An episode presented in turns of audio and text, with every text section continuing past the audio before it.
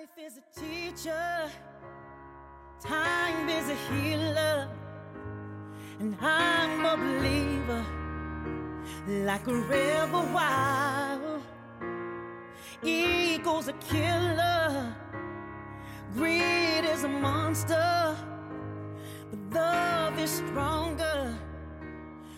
好，那男配这块说完了，那咱们接着说之后的提名。下一个提名是最佳女配，最佳女配这边有两个电影我们目前还没有说过，一个是《泥土之界》，一个是我花样女王 I 苍年。那咱们先说一下《泥土之界》吧。呃，行，《泥土之界》这个泥土之泥土之界，泥土之界这个电影是由迪里斯一位黑人女导演执导，然后这部电影是由 Netflix 发行的。然后他杀，然后他的男主角主要是加内特·赫兰德、杰森·米切尔、凯瑞·穆里根、乔纳森·班克斯，呃，然后杰森·克拉克、罗卜摩、罗布·摩根、玛丽·布莱基，玛丽·布莱基获得了最佳女配角的提名。然后这部电影总共获得的提名，我给大家来看一下，有四个提名：最佳女配角、最佳改编剧本、最佳摄影和最佳原创歌曲。这四个提名。他那歌曲挺好听的，对对对有兴趣可以歌曲翻一下还可以那个，就是那种点那种黑人范儿的那个歌曲还挺不错的，然后灵就是 soul 对那种 soul 对 music 对对对对，嗯就跟你一样嘛，对吧？啊，灵魂歌者嘛，对吧？人家的灵魂，人家是真的灵魂歌是吧，我是让你灵魂出窍的歌者，他们的歌可能不一样的。他们的歌可能触及不到灵魂，你的歌一定能触及灵魂。我跟你讲，你才是要我唱歌吗？要我现在唱歌吗？要我现在可以啊，可以啊，我这算可以，我们可以让伊 森啊剪成彩蛋。我跟你讲，彩蛋。不要了，走了。那个咱那个最佳女配角玛丽布莱基，布莱基她她以前演过什么戏吗？我看一下这个啊。呃，他之前演过嘻哈，他是那个《嘻哈帝国》那个美剧的那个演员，然后演过一集。然后之前他他演的那个那个美剧比较多，之前还演过《逍遥法外》，然后也是演他好像好像并不是非常的那个什么，他也就是一个配角的演员，就是好莱坞的一个一个一个一个配角配角的演员，大概是这么一个情况，没没有太多的。嗯，她她反正不是一个非常非非常有名的演员，名气对对对对对，嗯，女演员，可能也是他可她她演的戏也看也是主要是以那种黑人对。就是电影啊什么的为主，所以嗯，但是他在这里面的表现，我记得你昨天说他的表现就是《泥土之界》一般，好像是。你先说说看你对《泥土之界》什么感觉吧？泥土这个电影我挺喜欢的，我觉得就是嗯就是现在是这样，就是说我们不能因为它是种族电影，我们就不喜欢它。这个这个是现在很多人已经有这样的这是错误的这是错误的，这是错误的我们只是说，就是说他拍这个电影，他只是他是在丧失了质量的前提下，他在说这个种族这个事儿的时候，嗯那我们这是因为这有一个职业道德在里面。而这部电影，我觉得对它是完成度其实挺高的，而且它这个故事其实挺有意思，就是它是讲。呃，就是就是就他其实他其实这是这个这个片中他融入了二二战题材，但其实二战题材只是这个片中的一个小注脚，他其实讲的是在这样一段，他这个 mod bond 就是说他这块就就是他用这个泥土来讲了这个地狱的这种。这种就就就就就是就是创作者想表达的这个地狱的这种被深陷进去的这个感觉，然后有一个白人家庭，这个白人家庭是一个有三 K 传统，父亲是一个三 K 党成员的这样一个家庭，黑人家庭是一个他们家的一个佃户，或者说就是个租户，嗯。然后是这样一个，然后这两个家庭之间，在当时的种民权运动之前的美国的种族状况下，如何来共存，如何来共同交流的这样一个生活，而中间又有这两个人物。白人兄弟和白人的这个主男主人公和黑人这个男主人公嗯。同时参加了二战，而这个黑人男主人公在二战时候的这种感觉，就是当时他们作为他是胜利之师的这种感觉，和他回到美国的这种对于种族待遇的这种这种对待，这样的一个反差，我觉得也很有意思。包括他们俩之间的这个这个这这这个这个这个这个对手戏，我觉得他们俩就那种就那种你能感觉到就是。在他们家里面，就是在那个在美国那个泥泥土泥泥泞之地的那一块地域中的戏，大多数是比较压抑的。对，我觉得稍微有点阳光的，就是他们两个人交流的那段儿。我觉得就好几次，我就特别，我就特别想盼着他们俩。我真的是在看电影的时候，我特别盼着他们两个人见面，然后我能再看一段我稍微开心一点的东西，以至于到最后、那段儿结局那段猝不及防的戏，就真是我那个那段那块儿，呃，那我这就剧透了，伊森，你要其实这个其实还好，就是就是你要是就是那段突如其来那段私情，真是让我感觉就是感觉扎进去了，就是让你真的对这样一个团体真的不理解。然后，但是我这个片儿唯一唯一有一点点不喜欢就是。他最后那个结局，我现在咱们先不说那个结局究竟怎么样，但是就是之前他铺垫了那么多，而且我觉得这个人物已经已经都这样了，结果他最后又哎，所以我这个地方是我唯一不喜欢这个电影点，其他电影我觉得都不错，我觉得完成度是很高的，包括这个片儿，我觉得就是他通过，而且这个片儿的普遍的这个色调是比较暗的，尤其是在这个泥土和这个农田以及拍到未来的天空的这种暗淡感，就是他通过摄影，他拍出了这块儿地狱的没有希望，就他拍出了绝望。就这块地狱，他能用起，他拍出了那种绝望的色彩，我觉得这个也是非常不错的。就所以说，而且歌曲刚才也说，他也提名了原创歌曲，所以说无论从歌上，尤其是我还挺喜欢，就是他们在那个简陋的黑人教堂里面，几次他们在那唱那个唱诗歌，就几次唱，我觉得那个那个情景我也很喜欢。所以说，我觉得就就就就是除了除了这些以外，除了这些以外，我觉得就就就就这片中可圈可点的优点是非常多的。所以说，我觉得这部片整体来说，我觉得还好。其实，而且这部片其实，我觉得其实把它放到今年的最佳影片，我觉得也不为过。因为还有一个，她是一个黑人女导演。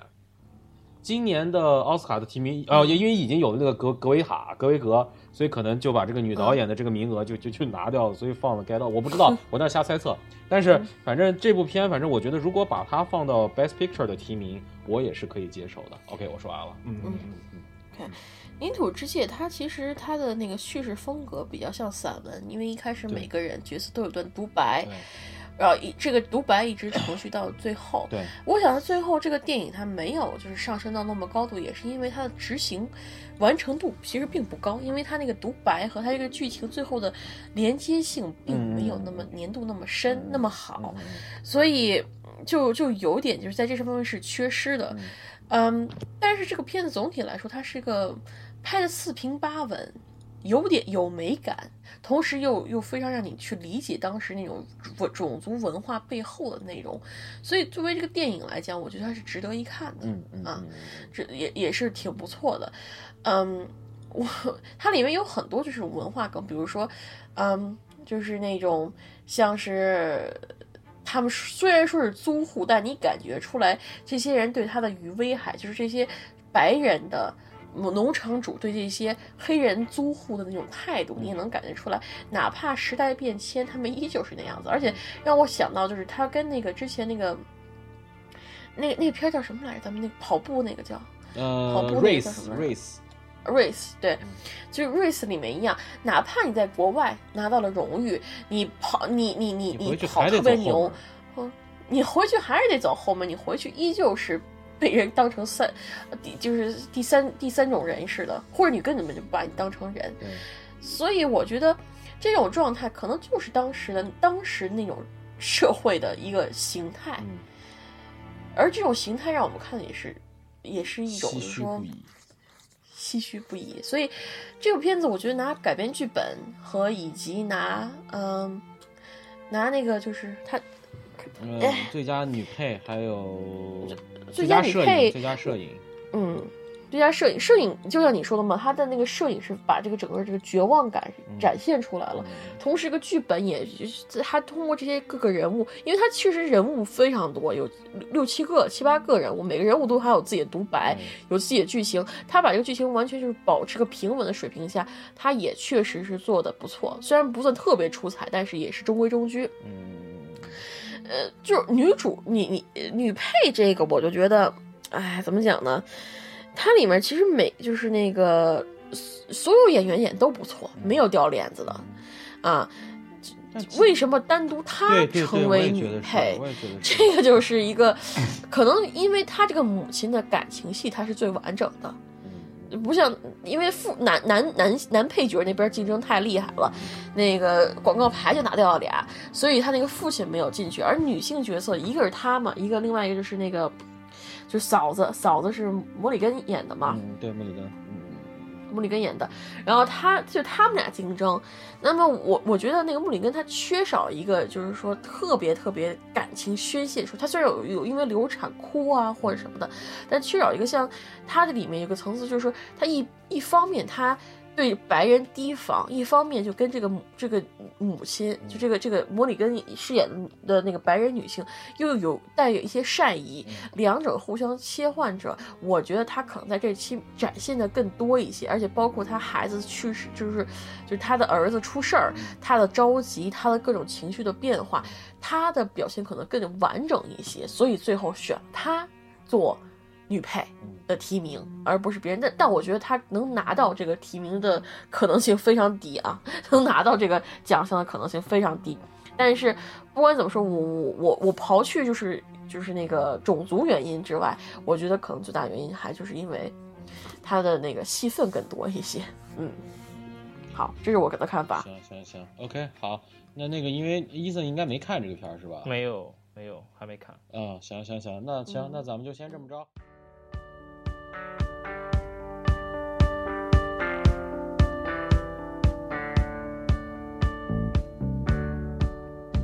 行，那咱们说下一步，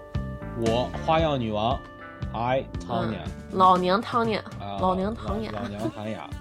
呃，这部电影的导演叫克雷格·吉勒斯佩，呃，他曾经拍过《怒海救援》，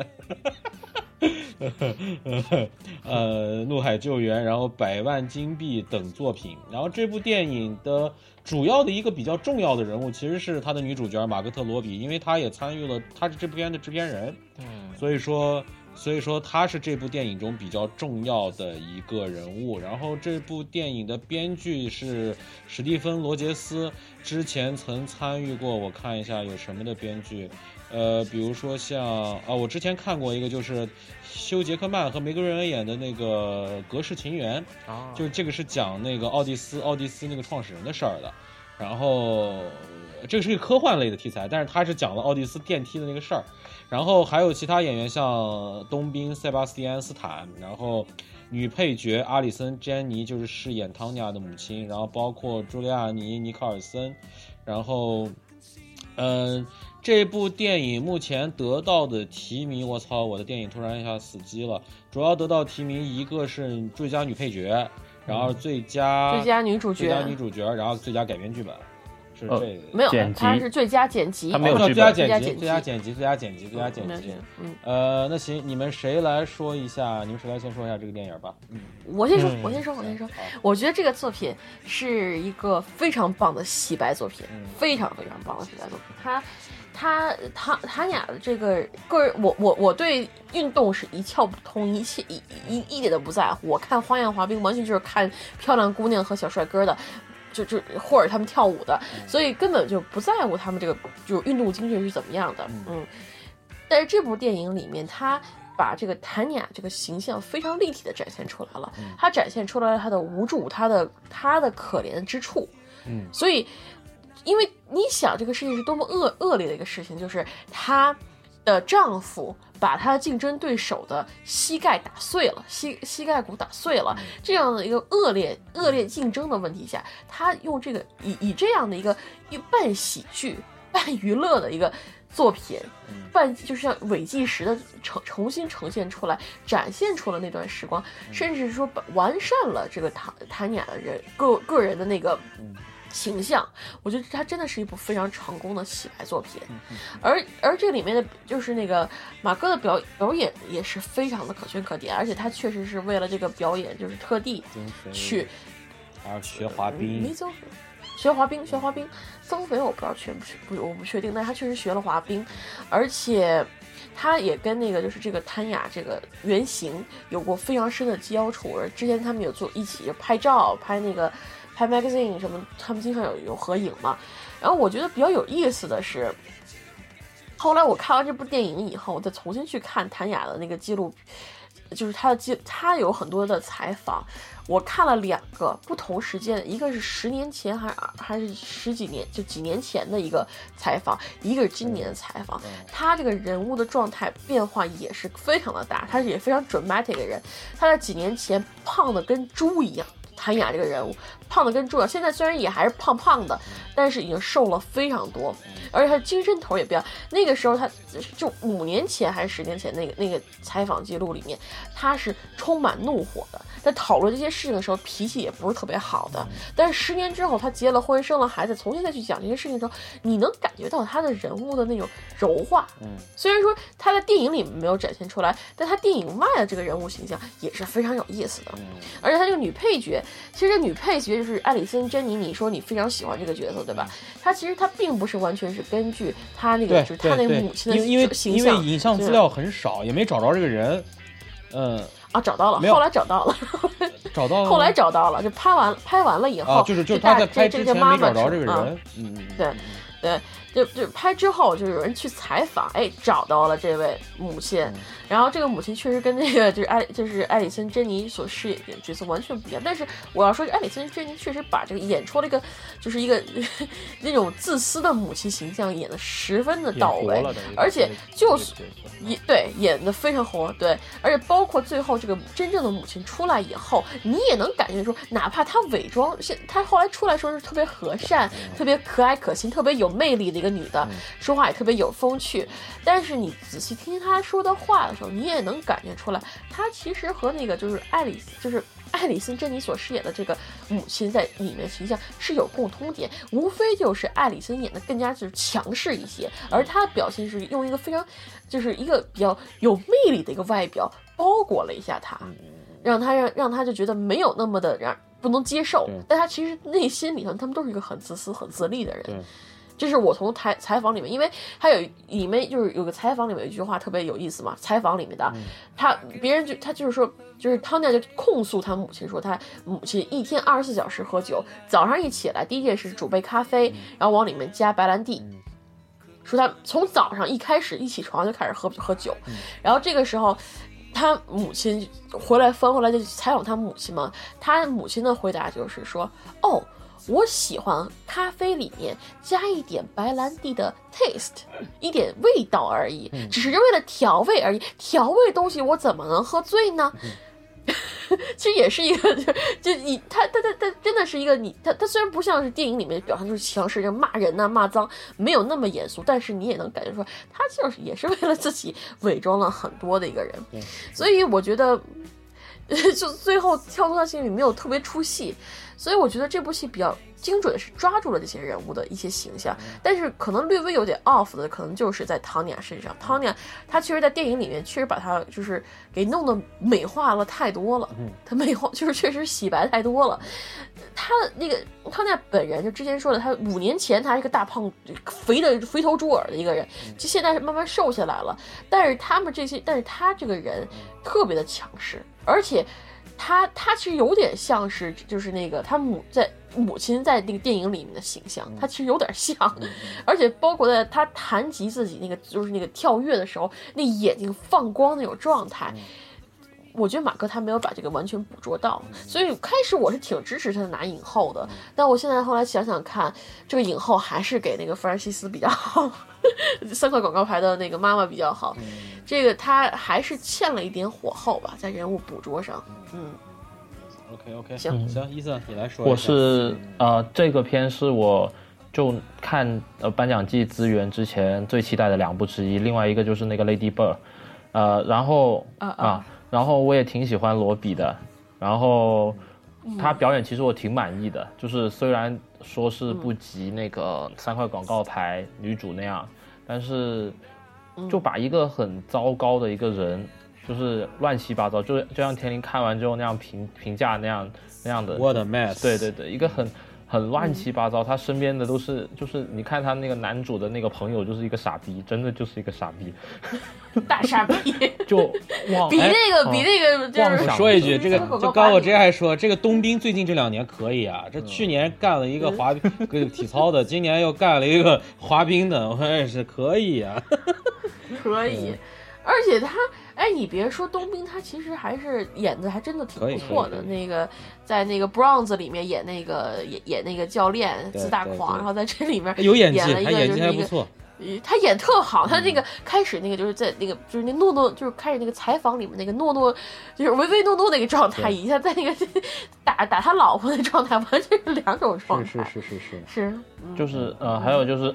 呃接一下就是刚刚还有他就福哥说那个违纪记录就很新鲜，就是他先是用一种访谈类，就好像是采访一样。就把各种主人公的两个主人公，就是哦三个，就是他和他的就冬兵，还有呃还有他母亲三个人的对采访，然后其实他中间回忆的的一些，就是他每一个人说完话会有一一个一段就一小段几幕，就比如说呃呃谭雅说说冬兵经常打他，然后经常家暴什么的，然后就会拍一段，然后那个时候。呃，冬兵就会反击嘛，然后再说一段的时候，他不是把那个拍出来了嘛？然后我记印象最深刻就是谭雅会反过来对着那个镜头说：“我才不是这个样子的。”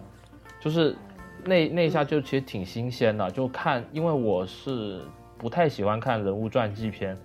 呃，我对这类型的片不太喜欢的。然后特别就是这种真实人人物，呃，但是这个片子看下来，呃，首首先肯定不会很闷，这个片子。就很很好很好笑，就是我觉得，就除了那些喜剧元素以外，还还有他那个生活乱七八糟那个生活以外，呃，最后就是他这个故事是一个反就反美国梦的一个故事，就是他对非常反美国。对他印象最深刻就是他已经做到那个三周半嘛，就他跳跃三周半之后，就本来是已经能拿到呃进那个呃入门券了，就是奥呃那个那个奥运会那个冬奥会。但但是他就因为他的生活问题，就是他他在车库跟那个裁判那段对话，我觉得太有意思。对对对对对，就是他的技术原本你想他一个呃，唯一是当时世界上唯一一个女子能做到这个动作的，没有，他是美国第一个，美国第一个，嗯，那他就应该他的技术是完全过硬的，已经能进去。呃，已经看好他是肯定能进去，但是他就是因为他家庭这些就客观不是他自己所能决定的东西，就是不是他技术那些是他自己能决定，能通过后天去呃练习啊，去那些弥补的东西，但他就因为他这些天生的就家庭啊那些东西，就弄得他不能去，就觉得这个故事故事就是特别反反美国梦一个故事啊。是，他是个真正的草根儿嘛。我当时看一个比较有意思的一个。嗯，就是相关的那个内，就是报道啊，还是就是一个评论，他当时就讲说，其实谭雅当当年啊，她的那个人气不如她被她就是被被她丈夫。指就指使打打打碎膝盖，就是 Kate 叫 Kate 什么来着？那个女的，然后就不及他，为什么呢？因为说他出身不够正统。对他当时好像提过，就是那个就他打打被打碎那个膝盖那个，就是一个呃很典型的一个公主形象嘛，就是各种光环什么那种。嗯，他他在里面，他其实就是说。他他当时评论说，他人气不高的一个很大原因，就是因为他太太草根了。他不像中国，中国你染上草根，大家都喜欢，哇，草根儿多棒。但是他当时说，他作为一个运动员，他因为就是因为他草根儿，所以并不是那么多人那么喜欢他。除了他那个当地的人非常喜欢他以外，其他人都觉得都是看笑话，就其他的那个地方都是看笑话，就他是个大笑话。就这样子，哪怕他做完了三周半，哪怕做完什么，他其实故事如果停留在三周半那个时候的话，他真的就是个美国梦的故事。美国梦完成了，美国我我的终究我我我我经过了奋斗，然后就对，然后就成功的故事。对，但是最后你发现他最后经过奋斗，你。过得十分的不好，他有几年真的是看那个他那个采访状态的时候，他过得非常不好。他之后，我就滑，他从那个就是优雅的滑冰场降到一个去打拳击的一个女的，你像打，这是完全两种极端性的运不不一样的运动。他为了生存去打拳击，虽然那个电影里面有艺术化美化了那一段，但是实际上。很多评论也嘲笑她，说她去打拳击这件事情，就是说她这个是因为她也确实因为她丈夫这事儿弄得形象也非常不好，所以这个电影看完了以后，讽刺讽刺，娱乐娱乐，但是对这些人的就我们不是生活他们那个人，所以我们从外面来看，我们只能看到我们自己喜欢的点，但是而他们作为生活在这个状态下的人，是一个。Living through hell，跟跟在生地狱里面生活没什么区别，所以，嗯，嗯，你继续，你继续。我没有了。嗯，行，好，我来说两句。嗯，你们看到那个中国国旗没有？没看到，没注意是吧？没注意是吧？其实那个对中国是大事儿，就是那个中那是中国第一块冬奥奖牌，是陈露是在那一届是利勒霍尔姆还是哪一届冬奥会上他拿的第一块奖牌，所以当时我看到的那个中国国旗，我觉得哎，哦，原来汤尼亚是我曾经关注过的一届冬奥会中的一个成员，因为我不知道这个人，我从来没听说过这个人。呃，这是。这是第一个，第二个，我就是其实我对这部片的感觉，嗯，我觉得他就是把这样一个一个一个一个人物的这种这种，就我之前说的叫 w o r d mass 的这样一个状态，整个他他的整个运动生涯，你就感觉跌宕起伏，包括他最后的那个事情，包括他旁边的一个猪队友。其实我觉得这里面，其实这部电影中挺出彩的一个就是那个胖子保镖那个角色，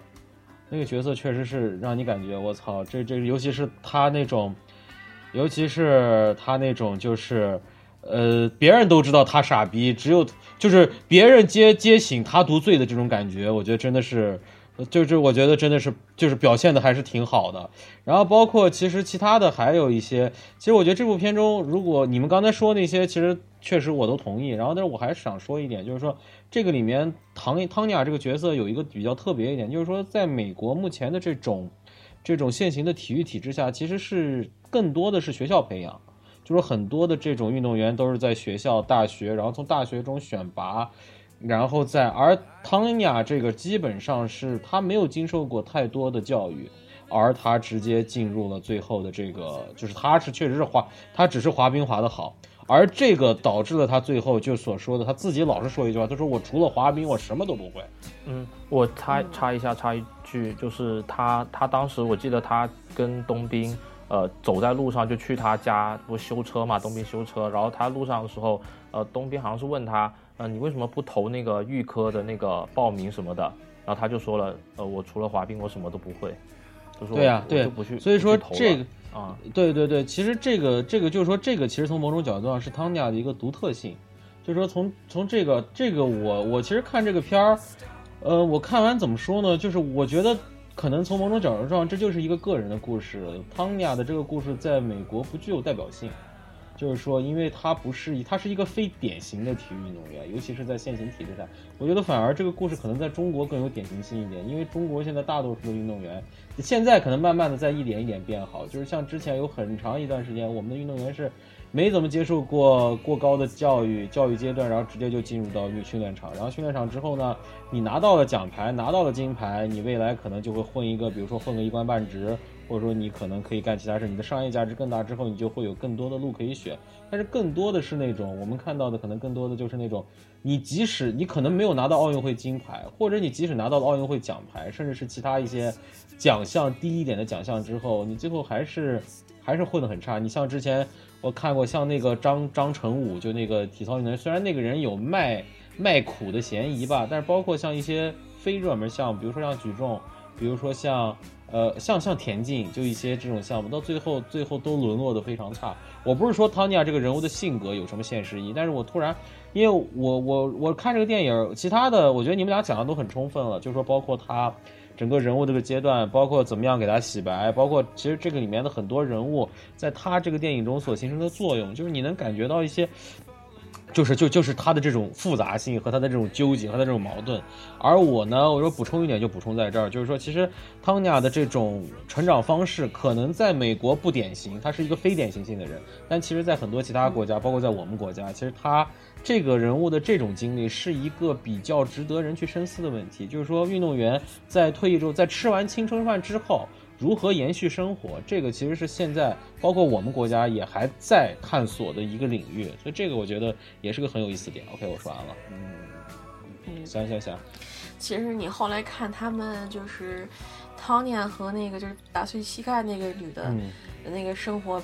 然后你看去看一下他们那个视频，那个就是那个凯里根，他好像是叫凯里根吧，他就他他的家住在一个非常豪华的地方，非常棒。所以为什么他后来这部电影出来，他也没说什么话，因为他只是说了一句哦，我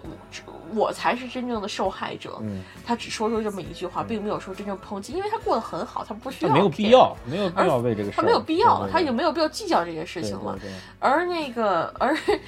为什么对对于汤家来说，他是个大师，他才接受采访啊，说这些话。最主要原因是他对他来讲，这是他 人生最最后的华光，他要抓住这一点。所以从两个人背景，后来你也看着他们的生活是天差地别的，真的。OK，行行行行，那《I 汤家》这部电影说完之后，我们进入到最佳原创剧本的提名。最佳原创剧本，其他四部都说过了，就剩一部《大病》The Big Sick。呃呃，《The Big Sick》这部电影的导演是迈克尔·肖沃特，然后这部这个导演之前拍过哦，他拍过那个什么，呃，《Hello, My Name Is Doris》，他是他是哦，那那不错，嗯嗯嗯，他是这个电影的导演，然后这个电影的编剧包括主演是这个叫库梅尔·南贾尼。呃，这个电影也是根据他的一个半一个自传，一个根据自己的一个自传性自传体制的一个真实的恋爱经历改编的一个浪漫轻喜剧的这样一个故事。呃，这部电影是在二零一七年一月二十日在圣丹斯电影节首映，然后是在七月十四号在美国公映。然后这部电影我个人是挺喜欢的。呃呃，就是我觉得就是首先它是一个自传式的故事，然后其次呢。嗯，他我因为我最近看可能看浪漫轻喜剧看的比较少，然后这部片从浪漫轻喜剧的这个角度维度来讲，我觉得它是合格的。他拍的整个的几，他跟这个女女女主角的这个关系，包括他通过这样大病的一个形式，然后完了又形成的这样最后两人的结局，我觉得都挺好。然后包括其实我觉得这个里面其实有意思的就是这里面的文化冲突的梗，然后有一个挺好玩的一个事儿，就是说是。他跟一个白人在一起，不是白人家庭嫌弃他们，而是巴基斯坦家庭嫌弃这个白人，所以，所以这个是一个，这个是一个挺好玩的点。然后，然后包括其实包括在男主角男男主角是一个少数族裔情况下，其实你发现这个片，我觉得最有最好玩的一点是，他没有过分的去，就是说他虽然讲了很多种族梗，但是你并不觉得过分。就我觉得这个是我觉得在这部片里面挺难达到的一个把握的一个度，包括里面的一些段子，比如说提到九幺幺，然后他说他就他他他在这他就在那他就在那开那些玩笑，但你就会觉得就是说他在利用他自己少数族裔这个身身份，但是他利用的这种方式我不讨厌，就是不像有些电影就觉得好像。我一定要把我这个这这个这个身份要用尽，包括他其实他进入这个故事后，他是在讲他作为一个脱口秀演员的这样一个情况来讲他在美国这样生活，呃，就你就觉得整个这个剧情，一个是其实他第一个是讲了这样一个感情的故事，第二他也讲了脱口秀演员的一些生活，包括。他的那些同伴，包括包括像他的那个室友，就算是可能他们四个人中表现最差的，就一个猪队友似的这样一个角色。然后包括像他跟母亲，其实我特别喜欢《Big Big Sick》中这个女女主角女孩的这个妈妈的这个角色，我挺我觉得这个人物挺丰富的。我觉得这个人物挺丰富的，个头小，但是跟对小辣椒，但是很力很有力量。但是其实他什么都明白。你看他最后，他跟那个男孩在那个在他那个在在在那个女孩公寓里面那段谈话。其实他什么都明白，而且他又能做出很多事情来，我就觉得这个人物还挺有意思的，所以我就觉得这个故事整个来说，呃，完成度还是不错，在在呃 romcom 这个这个评价体系中，我觉得是完成度不错的。然后可能他能够进入到原创剧本，他的台词是可以，他台词因为它里面加入了很多台词，他台词是不错的。然后可能再加上他这个里面对于少数对于少数族裔的这个梗，我尤其是这两年。美国，尤其我觉得今年可能还有一个问题，就是在于美国，就是特朗普对于穆穆穆斯林的这样一种态度，包括他的旅行禁运这些事情，我觉得可能这个也是他能选进来一个原因。包括还有一个我觉得好玩的点，就是他不，他对于他自己的这个宗教的这样一个态度，就是我觉得这个其实也是一个很好玩的点，就是说综上所述，虽然这只是一部 rom com，但 rom com 中有很多我觉得可以让我们引起思考的点。从这一点上来说，我比较喜欢这个作品。嗯，好，我说完了。嗯，是是嗯。我个人不大喜欢这个作品，唯一的原因就是因为它是它的这是真人真事改编，真人真事是那个男主演，他男主演他姐就拍了一个自己的故事，自己的爱情故事，自己遇到自己这个外人老子的故事。我不大喜欢这种状，就是有真人去演这种真事儿的电影，所以我不喜欢。嗯，这对我来说是个雷点。那那我要插一句，那明年那个东木不，今年那个东木那部你也可能。我那那那个片子，我觉得问题是在于，那个到再聊吧。那个到再，我已经看了，我已经看了，我已经看了，我已经看了那个片子，就是八啊，就是三点呃下午三点十七分到巴黎那个片子嘛。嗯嗯，怎么讲呢？它不一样的点就是在于，那个电影塑造出来的是这三个人就是最原始的形象。而这个这个这个脱口秀这个电影，我不能保证它是完全符合我。我觉就是你的，因为他那三个人，他没有里面没有什么太多的感情，就是他们三他那那个东木那个电影是那三个演员是就是都是感情就基于这三个人的兄弟情在里面了，嗯，这个三个人朋友之间的感情。他没有一，他其实更多是在讲这个一个人的那个个人发展，各种心心态的变化。嗯，而这个片子讲的是他恋爱的故事，而他恋爱的对象呢是个女演员，另外一个女演员。嗯，所以我觉得不舒服，不觉得比较怪，比较怪。东木那个本来也是我的雷点，但我看完了以后，我没有这么就没有这个这个这个这个点在，我不觉得他这三个人就是完全就这三个人。也没有说什么，就把这当时的情况再重新演一遍而已。嗯，无非就是比较无趣，而且他们演的也不是专业演员，演的也没有那么好。唯无非就这几个原因，而不像这个里面，我觉得就是，就比如说我我写个剧本说啊，我这个副歌之旅，然后我我写我跟这个帅哥好，我跟那个帅哥好，我写一大堆，但是，然后我我把自己塑造成一个特特别专注的形象，然后演自己去演。就有点自恋的感觉，懂？我可能这么说是有点过分了，我就，但我就是这种这种感觉，我是有的。嗯，啊，什么意思？行，我基本同意天灵的，我也很喜欢这部片。就是，呃，首先就是基本上他讲的，嗯，我就没有什么其他新的了。然后还有就是，呃，我我都忘了你刚刚提有没有说那个大病这个名字。就是啊，没提，你说，你说，大病就是除了他剧剧本，就是剧本里面女主患的那个病，就住院的时候就患了一个一场大病嘛。然后另外一个就是，我觉得这个大病的意思就是他的那个民族的文化，就是他他不是一直在强调那个包办婚姻嘛，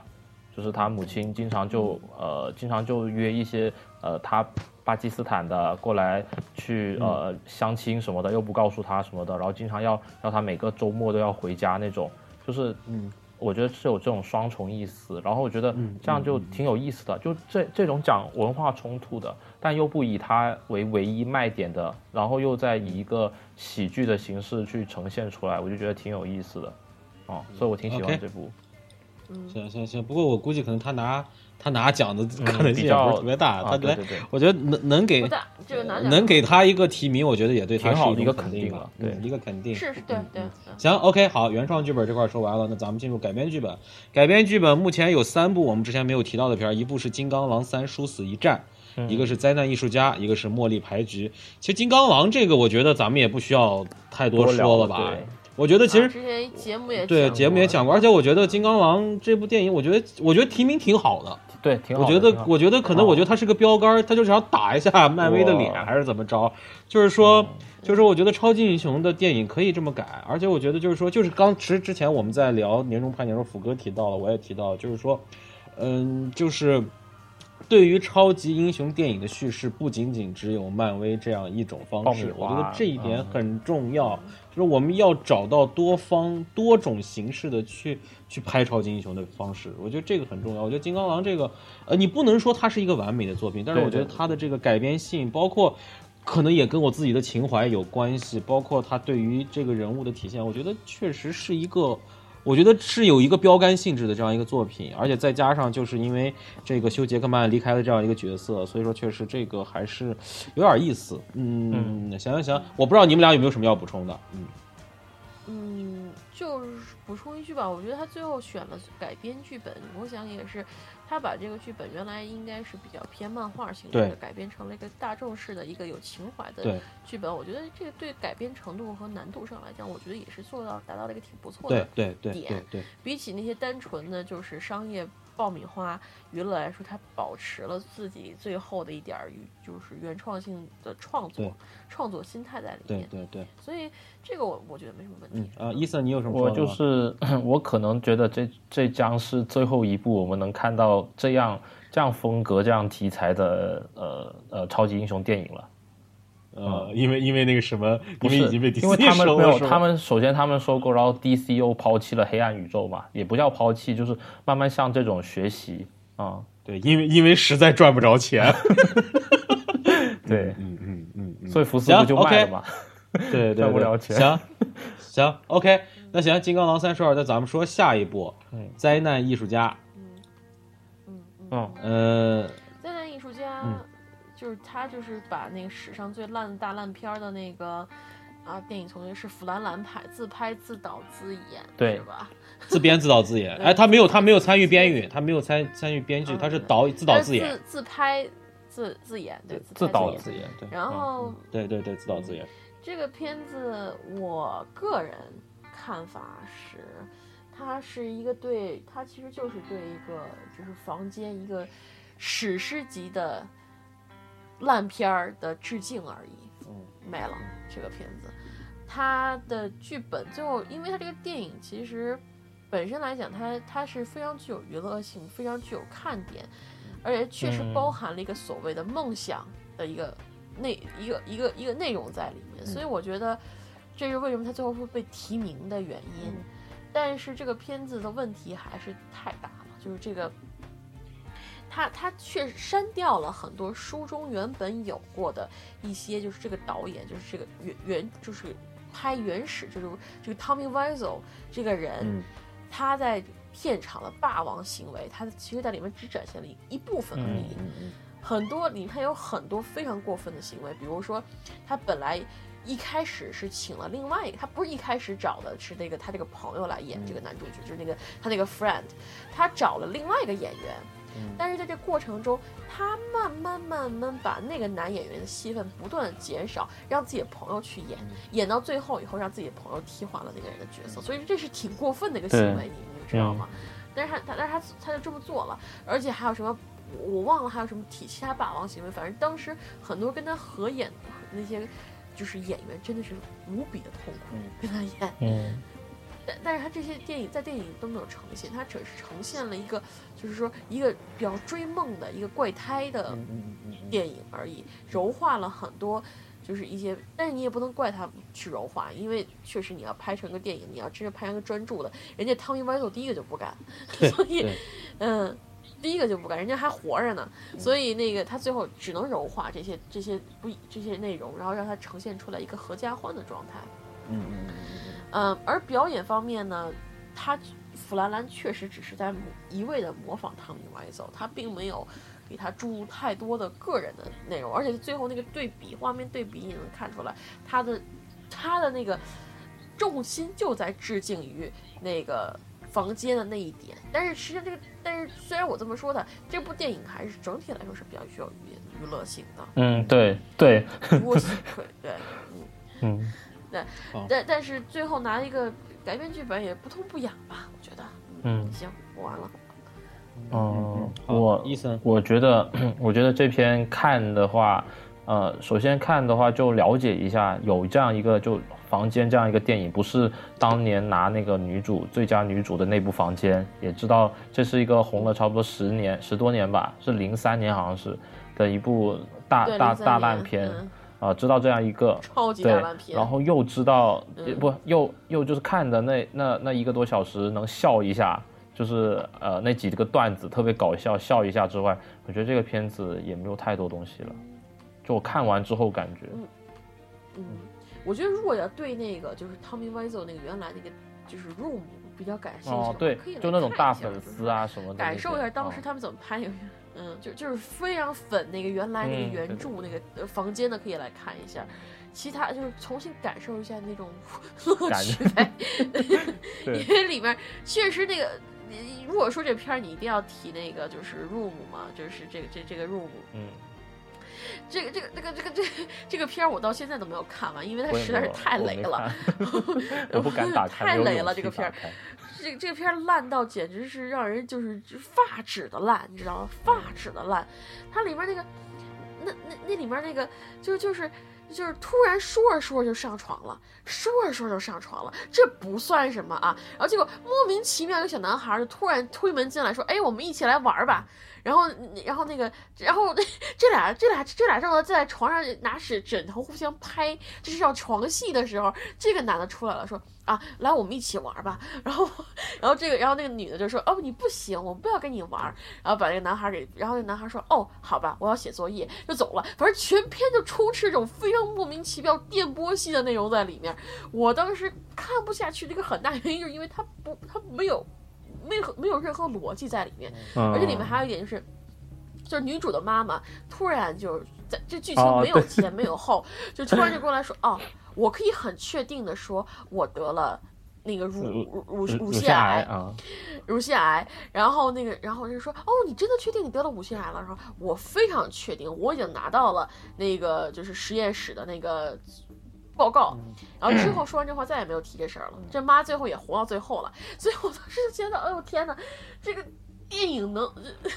到底想表现什么？而且最可怕是汤米·威做的表演也是非常可怕的。他那里面就比如说 “You're tearing me apart” 那种状态，那种咆哮式演技，我跟你说，那个马景涛都比。应该要甘拜下风，你知道吗？看到那个他的咆哮戏演技，所以这 这个片子真的是一言难尽，一言难尽。想要感受，自己去感受一下。但是我真的，我那几天在古巴完全无事可做的情况下，我都没有看完的。所以可见这个这个作品的毒性有多么的毒。所以啊，行，我说完了，补补充一下那个房间。嗯，这部片儿娱乐性是有的。呃，我看的挺顺畅的。对对对对，但是，嗯，我我觉得这部片儿给我的价值观冲突挺大的。就是说，就是说，我觉得，我觉得他最后的那个，我怎么说，就是我不太理解。就可能我本来对，我不知道这个邪点究竟是一个什么样的定义啊？可能我对这个领域确实也不是特别了解。但是整个这个片儿下来之后，最后就他们在看电影的时候，他们为什么会笑？就是他那那场那场那场那那场他首映的那场戏，就所有人都在那儿笑，我不理解。我到最后，现现在我也不理解他们为什么会笑。如果按照你为什么不理解这个片儿，我我可以告诉你为什么不理解，因为你没有去看那个片子原始的那个片子。但是我我我我看原始片，我你没有看，你你你看了以后你就知道为什么会笑了。因为真的，真的，真的，你除了笑，你已经没有其他的反应了。虽然你觉得他们笑歇斯底里，我为什么他们要笑那么歇斯底里？但是你真的去看，你看的时候，你看的时候笑了吗？笑的歇斯底里了吗？我我至少我看的有有有几点是挺想笑，但后来我实在看不下去了，因为它中间太多的那种就是电波系的内容。对啊，关键关键就是这关键就是这个问题，你看不下去。然后他整个那个电影最后给的一种感觉是，大家笑的歇斯底里之后过来又是那种赞扬，是这个这个确实是这样，是这样，是这样的。但是就是他就是冲突到我的价值观了。我觉得，我觉得就是说，呃，怎么说？虽然这部电影整个就就就是我就觉得就是这可能对于我来说，我觉得就是可能这就是美国吧，就是说这是什么样的人都有自己生存的土壤。可能确实有一块土壤，有一块市场是 Tommy Wiseau 他这种形式的人，他这样的一个人，他这种形式拍电影的方法是可以生存下去的，是可以火起来的。但这种方式我就是不认可，我我是脱离开这个电影来说的。然后好，我说完这点，然后其次我再说一点，我不理解为什么大家都觉得詹姆斯弗兰科的表演好，我觉得他表演非常差，他连他连他连基本的模仿他都没有做到。他的那个口音都不像那个汤米·瓦伊佐的口音，汤米·瓦口音没有那么大舌头，他我不知道他为什么要加入一段那么大舌头的表演，我真的不太清楚。我我我后来听了汤米·瓦伊佐的那个原声之后，我发现他除了那个表情上可能跟 Tommy Wiseau 有点像以外，他这个最重要的语言这块，我觉得他是不像的。然后，而且我也能够明显感觉到，确实他可能表演上我不知道为什么，反正我觉得他的表演是不合格的。除了那几个，就刚才伊森所说的有几个点，我能有一点喜剧元素之外，这个片儿我真的是，但是这个片儿又很魔性，就是我看的很通很顺畅，就它它的剧情，它整个剧情它是顺溜的。它整个都顺下来，它顺的很顺的，可能这个片儿看的顺畅程度，可能比我看一些好片儿，可能比我看像《霓裳魅影》这样的片儿可能更顺畅，因为它特别顺的把这个片儿的剧情就顺下来了。但是你看完之后，你就会有一种我我我就说我个人就会有一种不理解，就完全就感觉哦，也许这样的人真的能生存下去吧。但是我就是我也不理解为什么就是好莱坞是没有改编剧本可以选了吗？选这样一部作品，所以。我不知道为什么，我觉得可能，我觉得他是被，而且我看豆瓣的评分也不低，七点八，所以我不知道到底可能大家有喜欢的点吧，或者可能确实有一部分观众觉得。这个电影在哪些方面拍得好？但是我真的是没有看出，我觉得，我觉得也没有体现出詹姆斯·弗兰科的这个特点，我的和能力。我觉得他作为导演，我觉得他就是还是一个中规中矩能力的作品。这个电影没有那么好，没有没有，我甚至我觉得剧本也没有让我觉得让我觉得有多好。他其实就是还原了一下那个剧本，然后没有什么太多的东西了。我觉得，嗯，我就这样想的，好刷了，嗯。好的，行好，行，这个这这这片子其实也没什么特别好说，就是就是个笑笑，看完 开心就行了一个片子。行，OK，好。最后就改编剧本就剩下了《茉莉牌茉莉牌局》，茉莉牌局，索金大神的剧本。OK，呃，《茉莉牌局》这部片片是由阿伦索金自导自编自导的一部作品，然后他也是根据一个真人真事改编的，呃，真人真事改编的，然后这部。作品，这部电影的卡斯，首先女主角杰西卡·查斯坦，劳模姐，然后男一号伊德瑞斯·阿尔巴，然后跟还有凯文·科斯特纳、迈克尔·塞拉、杰瑞米斯特朗等一众的人物。然后这部电影是在二零一七年九月八号的多伦多电影节首映，然后是在二零一八年一月五号在美国。呃，在美国放映，我要说一句，就这部片是有中国资本加入的，而且是在正片的很重要的位置，因为王中军和王中磊是在制片人的这个行列之中，然后，然后 present 也是在第一行的 present 中就已经有了华谊 brothers 东西，所以说这个片儿应该华谊兄弟的参与程度应该还不低，可能不仅仅是投资而已，所以这个我觉得是挺有意思的一个一个一个一个事情，然后。我先来说一下吧，因为我我对索金也比较，我对索金的这个人，我也看他的东西比较多。我觉得这个这个片就特索金，我觉得就是导演，就是因为索金在这部电影中，他不仅仅是编剧，他还是导演，所以整个这个片就是说，就觉得他就是完全掌控在他的手里面，因为不像那个像并并并不像社交网络，不像那个呃不像这个斯蒂夫乔布斯，这个索金仅仅是做了个编剧。导演不是他在做的，所以说在有一些影片的场景，包括影片的一些气质上，跟索金本身的这种有点中左派的这种形式是不一样的。但是这部作品就特别能体现索金的这个特点，而且你能感觉到在整部片的各个技术环节都有它的影子。尤其我想说的，其实这部片的配乐。就这部片的配乐特别有意思，就是中间有一些桥段是放那种，因为他在组织牌局的时候，他那个音乐是比较有点迷幻色彩那种音乐，但是他套几个来体现 Molly Bloom 这个角色的这种这种正能量的这个性质的时候，那个弦乐就起来了，那个交响乐就起来了，嗯，这个是特别锁金的。如果大家看了新闻编辑室或者看了他之前更早的那个白宫风云之后，你就会发现这个是索金特别喜欢用的一种。来烘托情绪的一种方式，所以这个确实是特别锁金，而且，就是说这个故事其实其实拍的就是完成度，其实因为他他剧本在这，阿伦索金他这个剧本的质量在这摆着，而且确实他台词量很大，然后他讲的这个故事基本上讲的比较严丝合缝，但是就是我就觉得他有点有点有点，因为大家可能也是因为他是根据 Molly。Bloom 的这个回忆录式的这样一个一个形式去改编，所以说这个里面的很多东西就是 Molly 自己的观点，所以说他必须得这么拍。但是呢，确实让我在往后看的时候觉得有点过于正能量了。我想看更多关，因为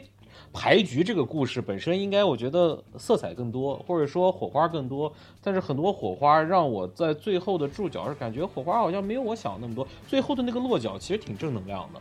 所以我那个他那个过于正能量的这个注脚呢，嗯，我就感觉不是特别让人满意。但整体来说，这部片看的时候很享受。因为我就是喜欢他的这种方式，但是整个看下来之后，我就觉得，嗯，还还好，就是我不给没给他八分，我给他的七点，就将近八分的一个水平。然后，但是我之后又看了一些，包括一些后来，包括那个 Player X 到底是谁，然后这些后面的那些这些后续的这些东西，我觉得，哎，我觉得这些后面的引申是挺有意思的，挺有意思。行行行，好，我说完了，OK，嗯嗯嗯嗯嗯。我我个人还是蛮喜欢这部片子的，然后你基本原因也都说了，我我我比较喜欢是因为这个，嗯，其实这个。劳模姐这个形象我是很喜欢，她其实是个升级版的斯斯隆小姐嘛。对对对对对，当然是个升级版斯隆小姐。然后，但是她确实你能感觉各方面的提升，包括这个人物的形象更加丰满。她不像是斯隆小姐那种，就是开金手指一下就扫一一就是那种龙傲天那种那那种就是一上来就去把敌人全灭，就算我输我也是我装我是我想输我才输这那种状态。她不是，她这个里面她表现出来这个人物形象是非常丰满的。他有自己的抱负，有自己的想法，但是他最后那个就是那个结尾那个回来那个环儿那块，又体现出了这个人物的坚强不息。我特别喜欢，就是他有一段就是跟那个他的那个律师对话的时候，他说了，就是引用了一本书的台词嘛，就是说。那个我只剩下来的就是我的名声，我非常喜欢这句话，尤其是我在看到一些人他不再糟蹋自己的名声，不在乎自己的名声的时候，我觉得他这种行为反而是非常可贵的。嗯，行，我就补充这个。好，OK，意思，我就我跟天灵差不多，我也是就挺喜欢索金的那些作品的，呃，除了他最早那个《白宫风云》是吧？那个我没看。然后从那个新闻编辑室，基本上一一路他的编剧作品我一直追下来，然后我看的时候是因为挺期待的嘛，然后一出原我就看了，呃，当时那个字幕可能不太好，所以我现在看，如果他在中国公映，我应该还会去看一次。现在那个字幕也不太好，嗯，对，那个字幕我中间就有一些堵堵的那些术语，就是怎么呃怎么就是两个之间的那种术语，我还是没看懂。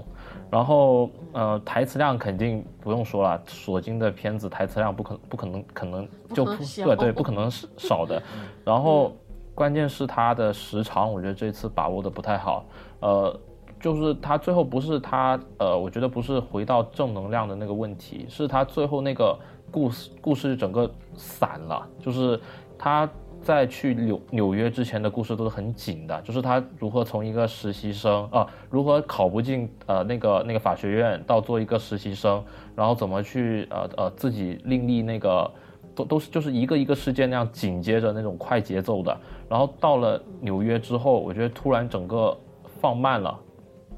就是可能也是因为我看疲倦，因为它是呃也是一百多分钟，就看疲倦了，所以我最后觉得如果他能控制到九十分钟左右，就会因为本来索金的那些台词量一大，你整个人看就会很就那个那个那个会很累，然后如果他把那个时长放那么宽的话，我觉得最后我就我是有点泄气了看的，啊。然后看的时候就就这样，然后看完之后我就因为我看完之后就去找斯隆女士看，啊，所以我是不太满意这部茉莉牌局的。就我觉得斯隆女士呈现出来的东西，就虽然不是索金的作品，但出来的东西应该是更像索金做的东西，就是更简洁一些，对，更快。就他他斯隆是呃，这里也不涉及剧透，就是他两方面的博弈。就两个呃，你争先我争先的那种博弈是看看得更爽的。就不像茉莉牌局这种，就是只是一方面，呃，劳模一方面去怎么吸引人，怎么自己奋斗的故事。斯隆是更加爽。哎，斯隆女士是个虚构的故事，还是也是一个有人物？虚构，虚构的是吗？因为茉莉牌局这个它本身还是一个以真实事件为，就是一个回忆录的一个人物传记片儿，所以它这种它是以人物这个一生的这样一个成长，它只是借由了这样一个诉讼的这样一个一个一个他跟律师的这个对手戏，所以这两个可能我没看斯隆女士啊，所以我。不敢说。所以我强烈推荐你看。哦，我记住了，我记住了。挺挺那个斯隆女士那个还是蛮龙傲天的，对，看起来蛮爽的。对，那个片子，对，所以那个推荐一看，这个。茉莉牌局，我觉得毕竟是那个索金的处女作嘛，他第一次放飞自我，咱们可以理体体谅他一下，对，这里，因为但我觉得他确实是把握到了一个别人没把握到的点，就是他他不是说以他这个这个牌局本身这里面有什么人在这里面，他是完全真的是聚焦到了这个茉莉这个人身上，以这个人为这片的其实这其实这片的剪辑不错。这片其实没有没有没有拿剪辑奖，我其实有点遗憾。他呃，索金的必须剪辑不错，对，他索金的剪辑，对对对对啊，他这个片没有拿剪辑，我是有点遗憾。我觉得他这片应该提名剪辑，就是他的那个牌局的整个的那个剪辑的手段，包括那个什么，确实他这个我是这样想的。就他几场，他之前的几场戏都觉得他几场就是呃快速那种剪辑特别爽，就看的。所以我说后面后面我就看，因为看真的有点疲了啊。我觉得我之后我还是等那个索金下一部戏吧，我还是挺期待他。他他的剧本真的很不错，我很喜欢他的剧本，嗯，想法非常多，嗯，对是，而且很工整，很工整。对他最后那个结局，真的就你就算我再怎么看皮，他最后那个结局确实确实也是他的功力。对啊，不过我真没想到那 Player X 居然是啊，我也没想到，蜘蛛侠，托比马奎尔，我也没想到，操，嗯。嗯，行，OK，行，OK，行，说完了，那行，我的任务基本上结束了，我已经该说的都说完了，我其他片基本上，呃，都没怎么看过了，你们赶紧，你们要说赶紧说吧。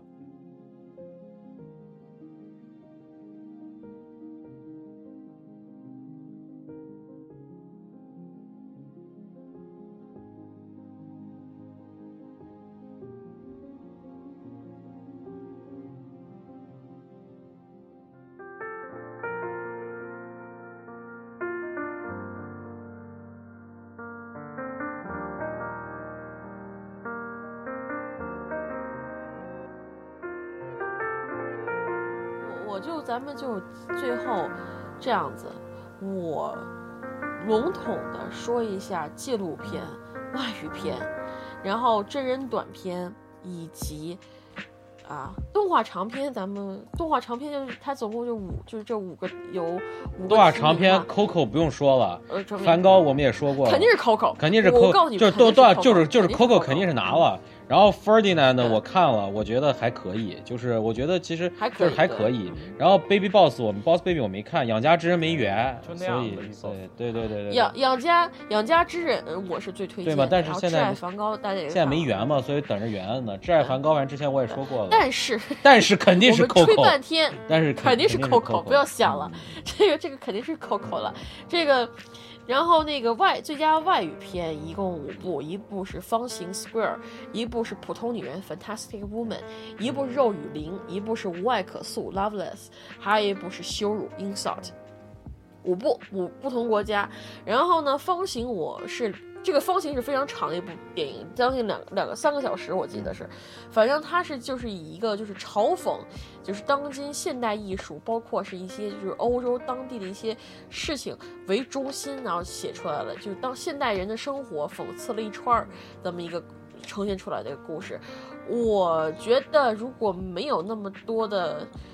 耐心的话不是特别推荐一看，因为它确实是针对是是一种高级知识分子的那种针对性非常强的。那不就是我吗？对，去吧，少年，等什么？高级知识分子，快去吧。然后那个呃，那个普通女人，Fantastic Woman，它的重点，它的它这个片子的重点是以以一个变性女演员、变性演员去演这个女人，她讲的是一个变性恋人。的的那个他的伴侣去世了以后，他经历的一系列事情，这个片子聚焦就聚焦在这个变性人的这个身份以及他的那个人物上。我觉得作为一个去看这个人物，我觉得还是蛮有意思的。但是这个电影本身的话，还是那种老老就老老老几套那种状态。我觉得唯一能可圈可点的就是这个演员在这里面所表演的那个。那个状态，而且她确实长得很漂亮。我觉得这个这个变性女这个变性演员非常漂亮，应该叫她女演员，非常漂亮。她虽然是个变性人，但她是个，我有点我有我有点晕了，是吧？但是这部片子我觉得如果有兴趣的话可以去看一下，但是不是特别推荐。接下来是《肉与灵》，这是一部匈牙利电影，啊，我我挺喜欢匈牙利的那个爱情片，它也是个小清新小清新的那种爱情片，嗯，画面非常的漂亮，但是其里面的内容吧。嗯，就比较偏向小清新和那种就是生活碎片化，嗯，有兴趣可以看一下，然后也挺催眠的这个片儿。我可以说我分了两天才把这片儿看完，嗯，每天都睡觉前一看一半就睡着了，然后第第二天就接着看。然后第四第四部是无爱可诉，Loveless，这是一个俄罗斯的片子，然后呢讲的是透过一个就是孩父父母离婚。然后孩子离家出走之后，从这个从这个角度去看，就是当今俄罗斯人的啊生活、社会各方面的。我个人觉得这个片子。我看好多评论说这个片子有，因为这个导演之前就有什么那个政治隐喻啊什么的，但是我看不懂这个，因为我对那个苏联那边、俄罗斯那边的那种就是政治形态啊，我也不是特别清楚。我只单纯从我看他的这里面的感情线来讲，我觉得拍的挺好的，拍挺真实的，尤其是这个孩子的感受，还有他们找孩子这个过程，都是啊非常的压抑，让人难不舒服，但是同时你也能非常理解这样的生活状态，我觉得。啊，还可以。然后我最推荐的一部是这个最后一部，就是 insult，侮辱羞辱。它是讲就是一男就是两个，一个是巴基斯坦人，一个是那个一个是黎巴嫩人。这两个这两个人因为就两个男人因为一个小事情引发了一场非常大，就是就。开始就是互相对骂，对骂到最后就是引发出，就开始上就是上法庭，要解决这件事情，最后引发成了一个事，就是社会性的事情。他但是他一直都回归在这两个男人之间的，就是他们的身世以及他们的故事。我觉得从这个角度上来讲，它是一个挺有人情味儿的一个片子，而且他也确实讲了一些，就是说因为我们对一些东西的偏视而导致我们。导致我们会对一些人进行一些攻击或者羞辱。也许你把退回一步，收回一步，你能看到更全面的一个画面的时候，你可能就不会去做这种事情，或者你能更多的理解人们之间可能现在就像现在中东冲突一样，缺有些时候可能就是缺乏一些理解，就有一些就是文化之间可能就是缺乏一些理解和沟通，所以才造成了一些不大友好的局面。所以我这个。这个我不清楚最后外语片是哪，因为这每一部片子都有自己的特色和特点在里面，我不清楚最后哪一部会拿到最佳外语片。但我个人来讲，我最推荐的是《修罗》。好，这个说完了，下面是短片系列啊。最短片系列，我短片系列我看真人短片的话，它总共有五部，一个是《The Club Elementary》，然后《My Nephew Emmett》，《The Eleven Clock》啊。The Silent Child，还有 Who to w t i of Us，它其实其实今年不管是真人短片还是真人纪录片，他们其实走的还是就是政治正确的道路。其实片就是跟人类这这这这五部片子里面，My Nephew Emmett 是讲那个就是一九五五年一个就是黑人的，就是。其实就跟泥土之界差不多，就是一个黑人的租户，因为他的一个侄子对着就是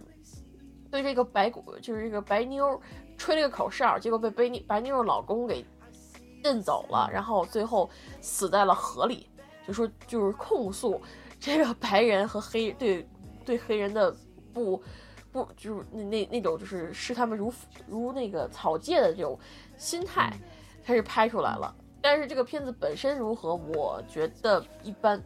嗯，然后《The Club Elementary》是一个讲是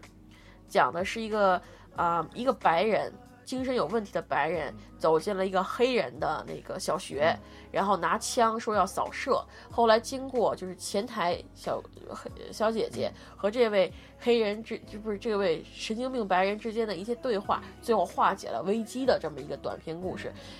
都是政治正确，都是政治正确。但是那个片子就是就是这个这个《The Club Elementary》比较好一点，是这个里面的演员的演技都还是挺不错，都在线。有机会呢可以看一下。The Silent Child 讲的是，就是一个听不见的女孩子，她在接受那个就是手语的教育，后来因为家庭的原因。然后其实它是个公益片，就是呼吁大家去对这种聋哑人有更多的关注的那个片子。里面那个小女孩演的真真真是长得特别漂亮，你们去看的图真的是非常漂亮。而这个片子本身呢质量，我觉得还可尚可，不能说特别好。但是它就是题材有限，因为它是一个公更像是个公益片嘛。然后《Of Us》讲的是在非洲的时候，就是当时就当地的那个当地的基督徒被受到了。的那个本地的就是穆斯林的迫害，然后就讲有一趟车去到曼德拉的一一趟车里面，这个车里面有几个呃基督徒，然后在他们路上遇到了武武装分子，然后当车同车的很多的穆斯林出面保护了这个这几位啊，就是基督徒，就这讲了这么一段故事。可以说也是就讲着人人类大融合呀，一个非常主旋律的一个东西，也还可以。想看可以去看，可以去找找看。然后我最喜欢的是那个 The Eleven Clock，它是一个就不不关于任何种族啊、肤色呀，或者是任何主旋律。它讲了一个非常简单的故事，就是一个心理医生，他的那个十一点的一个 appointment，就是预约约定的病人呢，认为自己。是一个神经病医生，然后两个人见面以后，都以非常完整的那种神经病医生的那就心理医生的逻辑来跟对方交谈，嗯，所以最后你能分就是分辨出哪一个是真的是心理医生，哪一个是假的心理医生，这个就是这个整个片子的过程，是一个挺有意思的一个小小小品相的一个剧本，我觉得是挺有意思的啊。然后这个就是真人短片，然后森森你也看了动画短片对吧？对。动画短片它总共是，呃，也是也是五部，对。反派童反派童谣、负空间、花园派对、亲爱的篮球和失物招领。失物招领是皮克斯的那个啊贴片，之前 Coco 的贴片，贴片对，Coco 贴片，反正是非常感人的。不管其他片怎么样，反正肯这个百分之七十的可能性是这个失误招领。那我投我我投 第二 basketball，我投第二 basketball。嗯，不要。对，那那个 Dear Basketball 其实就是讲 Kobe 的那个他自己的一个描述自己的一个，算是对自己的那个篮球事业的一个总结吧。这个这这篇这篇是在科比的退役仪式上放的一个动画短片。所以，所以这片是这样来的。然后这片儿，我觉得就是就是一个注脚吧，对于这样一个科呃乔丹之后最伟大的篮球明星的一个最后的注脚。而且对于像我们这样的篮球迷来说，是一个很感人的东西。嗯，我说完了。嗯，对。而且我非常喜欢他的那个就是铅笔画的这种就是质感模式也是非常不错的，对，质感也不错。尤其是他最后展示那个就是科比身上的伤痛的时候，对对，那个那你一下那个画风转变，我觉得处理的非常好。其实这个这个这个，而且我当时看完这个这个，我我当时在 TIFF 看了嘛，然后有人真的是在鼓掌，对，为了这个就这个看完了，真的有人。鼓掌，我而且是所有短片里面鼓掌声最大的一个，可以说他真的是能感一些人的感。就科比退役在北美是个大事儿，是个特别大的事儿。对，对对。但是我们那个场就一个人鼓掌啊，因为 那那你其他的可能还没人鼓掌呢。嗯，没有，每个都有鼓掌，每个都有。就动画短片，我觉得今年动画版短片都都很棒。我这么说吧，都很棒。嗯嗯。虽然我们说皮克斯那个不行，但他其实真的情感，皮克斯可以，我还挺喜欢。没有，我我我先我先说一下，我这样说吧，就我先说总的来说一下这几部吧。我先是看的，我那天是一早上把这五部都全看了，然后首先看的是那个失物招领，然后感动的不行，你知道吧？最后那个我就先不剧透了，最后感动就是皮克斯那种那种老老的那种带带给我们的那种感动，然后我。呃，就是你再怎么骂，哭了，这个这我看哭了啊！你再怎么骂皮克斯的长片，你你也一定要坚持看他的短片。他的短片真的就是一直以来都是很很很感人的那种短片。然后看完之后，可惜的是我第二个看的就是反叛的童谣，你知道吧？啊！然后我就说，然后我看完之后啊，不要给皮克斯了，今年这个太棒。呃，它的它是这样的，因为豆瓣上面是把这个反叛的童谣把它给分成了，就是合在了一起是五十七分钟，然后这次提名好像就是 Part One 是吧？对，Part One 啊，第第一部分。呃，它的整个其实合起来看是可以，但是我比较推荐看，就你要顺着看 Part One，然后再看 Part Two。然后它是，其实它整个故事就是把当时我们的呃，就是小时候听的那些童话，呃，小红帽啊，白雪公主，呃，还有三只小猪，是合到了 Part One 这三个童话。然后 Part Two 是那个巨人，就是那个豌豌豆那个叫什么来着？杰克和那个豌豆藤。啊，然后还有一个灰姑灰姑娘，就是这两个合到了 Part Two，然后中间就是贯穿一个。呃，再贯穿一个故事，就是以一个故事里的故事这样讲一个童话，就一个反童话的一个一个童话一个动画这样的形式呈现。然后因为第一个就怕问的这三个故事本来我就很喜欢，就是童话故事嘛。然后它以一种反童话的形式，就是一种成人像的形式，把这个故事现实化了，就把这个童话故事放到现实社会去呈现。但它里面的。就是人物都是童话的人物，也是白雪公主啊，呃，也是那个呃三只小猪那样，但是它呈现出来就是让你看到了，其实童话也可以这样残酷，就是童话世界也是这样残酷的，所以我就是看完这个，我就写了评语，就是推荐所有还在带孩子去看所有动画片的家长，请去看一下这部，如果引进的话，请去看一下这部，知道童话故事其实真还可以拍成这个样，嗯。然后再去看了后面三部嘛，呃，副空间，我就觉得就是那种很，呃，就平时就前几年都有提名的那种动画，动画。浮空间看完我就一个字儿，哦，好啊，就这样。没有我，我还挺喜欢浮空间的。我就觉得没有，我就觉得很很文艺的那种，就是很文艺的卡通片的感觉，没什么叙事。我觉得。我觉得那个是一个非常典型的一个法国式的幽默，就是他他讲了非常非常多非常多，最后他的落点是个非常奇怪的一个点，所以我觉得这个片子我个人来讲我还是蛮喜欢的。嗯，然后还有那个亲爱的篮球，因为我不是篮球迷，我对运动体育类也不太感冒，所以啊，看完就看完了，没什么感觉。哦，然后最后最后那个花园派对其实挺纠结，就是花园派对其实。千万不要看任何剧透，你去看这个，不要看。对，我告诉你，所以我也不多说了，所以我也不多说。但是它的画面，花园派对，我对这些啊，但是那个画面啊，整个就整个画面跟技术真的很棒。然后故事千万不要看剧透，啊，就那样。嗯，这个其实。花园派对它里面有非常多的线索，它其实是对它没有剧情，它它是没有个剧情的，但是它从那个就画面，它是一个时间线啊，时间线来发展的故事。嗯，也不算时间线，它是按照一个非常有意思一个空间和时间，还有一个角度视角发展出来一个对视角，它其实拍的都是。青蛙，对，青蛙，而且它的那个皮肤渲染，哦，太棒，就是那个，就是那个非常棒，而且那个画面的效果几乎可以乱真。他最后我就说，我最后那个点评的时候就说，最后他不是天黑了嘛，这个应该不算剧透。然后他亮灯，我就觉得他亮灯那一下就是炫技，他那个对，呃，夜晚的那个光影就是一个炫技，太棒了，他那个那一下。这个片子就相当于去年那个 Pepper 嘛，就是那 Pepper，就是那那个它都是以技术对更高就更更高一层，但故事千万别剧透。对，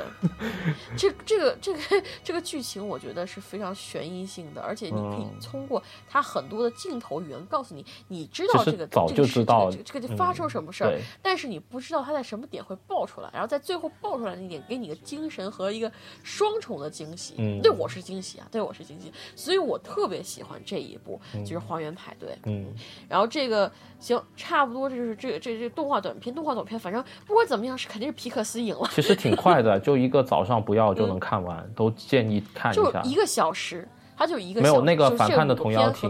反叛童谣挺长的，一个就挺长的了。嗯，但是就挺值得花时间全部看一遍。对。其实这这几个就是今年的动画短片是非常值得一看，都是挺都挺有意思的，各有风格吧。嗯，对。真人的嘛，我我我就是说，如果想看个乐的话，可以去看一下那个 Eleven Clock，十一点钟。然后最后我就再说一个记录短片吧。记录短片，哎呀，记录短片其实和真人短片差不多，也都是那种就是政治类非常严肃的那种片子。然后包括记录长片也是一样，记录长片今年也是以那个就是说政治正确为先导而拍弄出来的。好歹有一个脸庞，脸庞呢。脸啊，脸宠，脸宠，脸脸脸脸庞，脸庞什么什么？脸庞和村庄，这个这个除了脸庞和村庄以外，其剩下的几个其实多多少少都是有点政治上的那种，就是政治正确啊，或者什么政治上的问题。嗯，一个是那个就是黑，我我说是黑那个俄罗斯，就是讲那个伊卡洛斯，他就是讲那个兴奋剂的。这个这个这个片儿我一知道主角我就不想看，我觉得他妈就是美国的冷战思维。当然我没看这个片儿啊，我不知道。但是但是反正他不算是冷战思维，但我看他这个拍的手法比较闷，而且我本来就对兴奋剂这种事情不感兴趣，所以我看的时候我基本上睡了一半儿。那个，但但是但是我觉得比较有意思的是它里面那个所塑造出来的那个就是之前前俄罗斯啊实验室的那个就是头儿那个人的人物塑造，我觉得是有点意思的。但除了这一点以外，我并没有看出这个其他的地方。是非常非常非常好的，这是然后呢，阿勒阿阿勒阿勒皮最后一人，这个是我找不到资源，所以不讨不阿勒坡，对，我也没找着这个资源，中手阿勒坡嘛，这个我其实还有点想看。我对，所以这个这五五五部片里面，我唯一就只我只看了四部。然后那个就是国宝银行小到可以进监狱，我觉得是个蛮有意思的。你要对比就是这最近这几年的金融危机啊类似的东西来看的话，你可能会觉得哦，这个确实是华裔是有受到歧视啊什么的。这个我我觉得个人来讲是一个挺有意，是这几这这剩下这几部除了那个脸庞村庄以外，唯一有具有可看性的一个。啊，一个一个让我从头可以看到尾的一个纪录片，而且还很短，一个半小时左右就完了。嗯，然后正在就是今今年其实是那网飞的大年，网飞有两部纪录长片，一部纪录短片进入到了那个奥斯卡。然后那个伊卡洛斯是一部长片，还有一部长，对对，也是网飞的，对对对对。那，然后坚强之岛它也是网飞的，它讲的是就是在那个啊 Long I Long Island 就是 New York 那个长岛，他们有一个地方，对，然后有一个地方发就是九九九十九九九零年代发生了一起枪击的枪击案，就是这个女导演的哥哥哥被人在被人枪杀了，但是最后因为某些不知道什么原因，这些就是。裁判就是去判定杀他哥哥的那个白人，这这个导演是个黑人呐，他哥哥也是黑人。杀他哥哥的那个人是出于自卫，而最后把他给释放了。整个剧情就是讲他们全家怎么搬到这个长岛，当时经历了什么，他们家在他哥哥死后又经历了什么，他哥哥是个什么样的一个人。这么一个戏，就是通过一个纪录片，是个叙事手非常温和的叙述手法。给你展示了一下这个当时这个过程是怎么回事儿的，他并没有说具体说这个凶手是怎么回事，或者具体说这个到底怎么回事，他是一个非常蓄意，就是一个叙叙事诗一样的一个状态去拍这个片子的。最后，这个家庭的创伤，它是展现的是最清楚的一点。对案情，你可以有自己的判断，他列出了一些事实，但是你可以自己有个判断，到底是否存在种族歧视。但是其实他这个结果已经很很明显了。嗯，但是我看有些评论说这个这个这个这个这个纪录片不够，啊不够，就是公正，不够那个中中性，而且太过偏激。但我觉得这个导演他是记录自己，更多更多重视记录自己这一家的生活经历。比起这个案件本身来讲，他记录通过这一自己家的这个惨遭遇，而证明这个社会是存在种族歧视的，而且是不公正是存在的。我觉得这个没有问题，而且它相对伊卡洛斯来说，它还是具比较具有可看性的。啊，这个有兴趣想看可以看。然后连旁和村庄，我当时其实我现在看完了以后我都忘了，我是去古巴时候看的，呃，看，但是我觉得它里面那个老奶奶，我虽然她我知道她是挺有名的一个人，但我觉得她让我想起了我姥姥，因为那天那那次去古巴是我姥姥第一次，除了中国、美国、加拿大之外，第一次去的是一个另外一个国家，嗯，所以她什么都，她的那种感觉就跟虽然。那位老奶奶是经历了风霜，经历了很多大世面的人，但也跟我奶 我姥姥一样，他们都是渴望去看更多的世界，所以我觉得感触还是蛮多的。嗯，想看到更多世界，想在自己是就是最后生命的余光之中去感受更多的生活，我觉得这个这种感觉我是觉得挺不错的。嗯，要耐得下性子来看，这个很重要。对，对。这个，而且你也有得有有这种感觉，恰好碰到你这种感觉了，这个电影就就能看得下来了。所以这个纪录长片真不好说。我觉得国宝银行，啊，联宠村庄这两奖应该是给两旁村庄的，我记得是。嗯，好像是。嗯，这因为国宝银行有个问题，就是他拍的非常的就是那种科教片的形式，就是太过程序化了。他，但是这个事情讲的是很有意思，就讲，嗯。次就是次贷危机之后，那个就是大而不倒，但是小的他们就就是就是政政府就开始抓那些小银行来进行处理，所以这种不公平展现出也展现出来，一讲的也非常清楚了。这主要他这个讲的是他挺就是前因后果讲的非常清楚，这是这几部电影里我看是最最最顺畅的一个，嗯，然后记录短片呢一共是呃是。这是四呃四部吗？啊四部，一个是艾迪、艾迪斯和艾迪，这个目前没有缘，我没有也，所以我没有看。一个是 Heaven is a traffic jam on the 405，这个讲的是一个啊 L A 就是那个就是洛洛杉矶的一个女画家、女艺术家，她从小到大遭受了非常严重的那个精神疾病。这个这个短记录短片大概四十分钟，就是拍她的这个人生的，通过他叙事，联系再联系到他的那个他的艺术作品，就呈现出来他他这个人的人生和精神状态是怎么样的。我觉得还是还可以，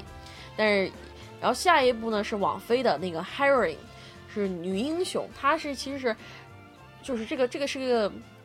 这个名字就是代表说，一方面是讲海洛因，一方面也是讲跟海洛因有关的三位女英雄。就是说，在那个他这个这是哪是？哦，我忘了他是哪一个州了。反正是个州，那个是个州，反正是个中部区域的一个州吧。是个州，经常就是说最近因为他们是蓝领哦，West Virginia，那个 West Virginia，东部东部，对。我我忘了，就是 West Virginia，我想起来了。然后他当时就是说，这就是说这个他们在一个非常小小镇上嘛。然后但是这个镇子的问题就是说，随着那个失业率越来越高，很多人染上了毒瘾。然后呢，因为毒瘾，就是经常会发生有人那个就是啊，就是吸毒过量。产生心跳停起，所以一个女救火救火员就经常到处去帮助，就是就是帮助这些人救救急嘛，去抢救这些人。另外一个呢是一个是个法官，这个法官呢是负责就是啊就是帮就是有一个他有个 drug court，就是给这些就是吸毒者。到他们这儿来，就是监督他们不要再吸毒的这么一个过程。然后还还有一个女的，是一个就是 brown paper bag，就是给这种穷人发放食物的一个就是慈善组织的一个女负责人。这三个人就是讲了一段这个，就呈现出这一段这个他们如何帮助这个社会重新。摆脱毒瘾，重新走上社会的故事，虽然没有说这么就这么这么严重，就是大概他们从他们的视角去看这个毒瘾这件事情。然后我觉得，啊，就是主旋律啦、正能量啊、女权啊，的这些东西，啊，我个人来讲是没有太多的意，觉得不是特别特别观赏性不是特别高，但它这个意义是有的。最后一个是啊，那个 knife skills。呃，knife skills，然后这个是，嗯，这篇儿，这个片儿是讲，就是说在也是美国，嗯，他们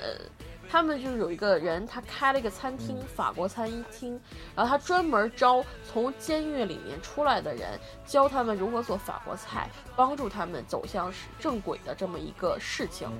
四十分也是四十分钟，然后这个我我没有，我是最后是拉进度条快速看完的。我觉得叙事方面它并不是特别吸引人，然后但是它这个事儿是挺好的一个事儿。啊，就是让你知道有这么一个事儿而已。我觉得可能更多是这么这么一点，嗯，这就是记录短片儿。其实可说的也没有那么多。就是那个艾迪斯和艾迪是是那个讲那个种族的嘛，就是种种族通婚的那个黑人白人配这么一个故事。所以你看，都很主旋律，都很主旋律。今年真的是纪录片方面就是只有主旋律了，嗯，除了莲蓬和村庄。嗯，好了，我说完了。好，行行行。那差不多了，我们经过了四个半多小时的录制，这一期节目终于录完了。哎呦，我已经快不行了。嗯，可怜的思森呢？行行好，那行，那这一期四零四电影就差不多了。然后，呃，给大家预告一下，二零一八年的三月，应该是三月北京时间三月五号的早晨。呃，北呃，美国时间北国三月四号的晚上，呃，第九十届奥斯卡金像奖将在美国颁出，所以也希望大家到时关注，也看一下到时候究竟谁能拿到最多的奖项。OK，行，呃，这一期的四零四四也就到此结束，我们也什么话也不想多说了，我们就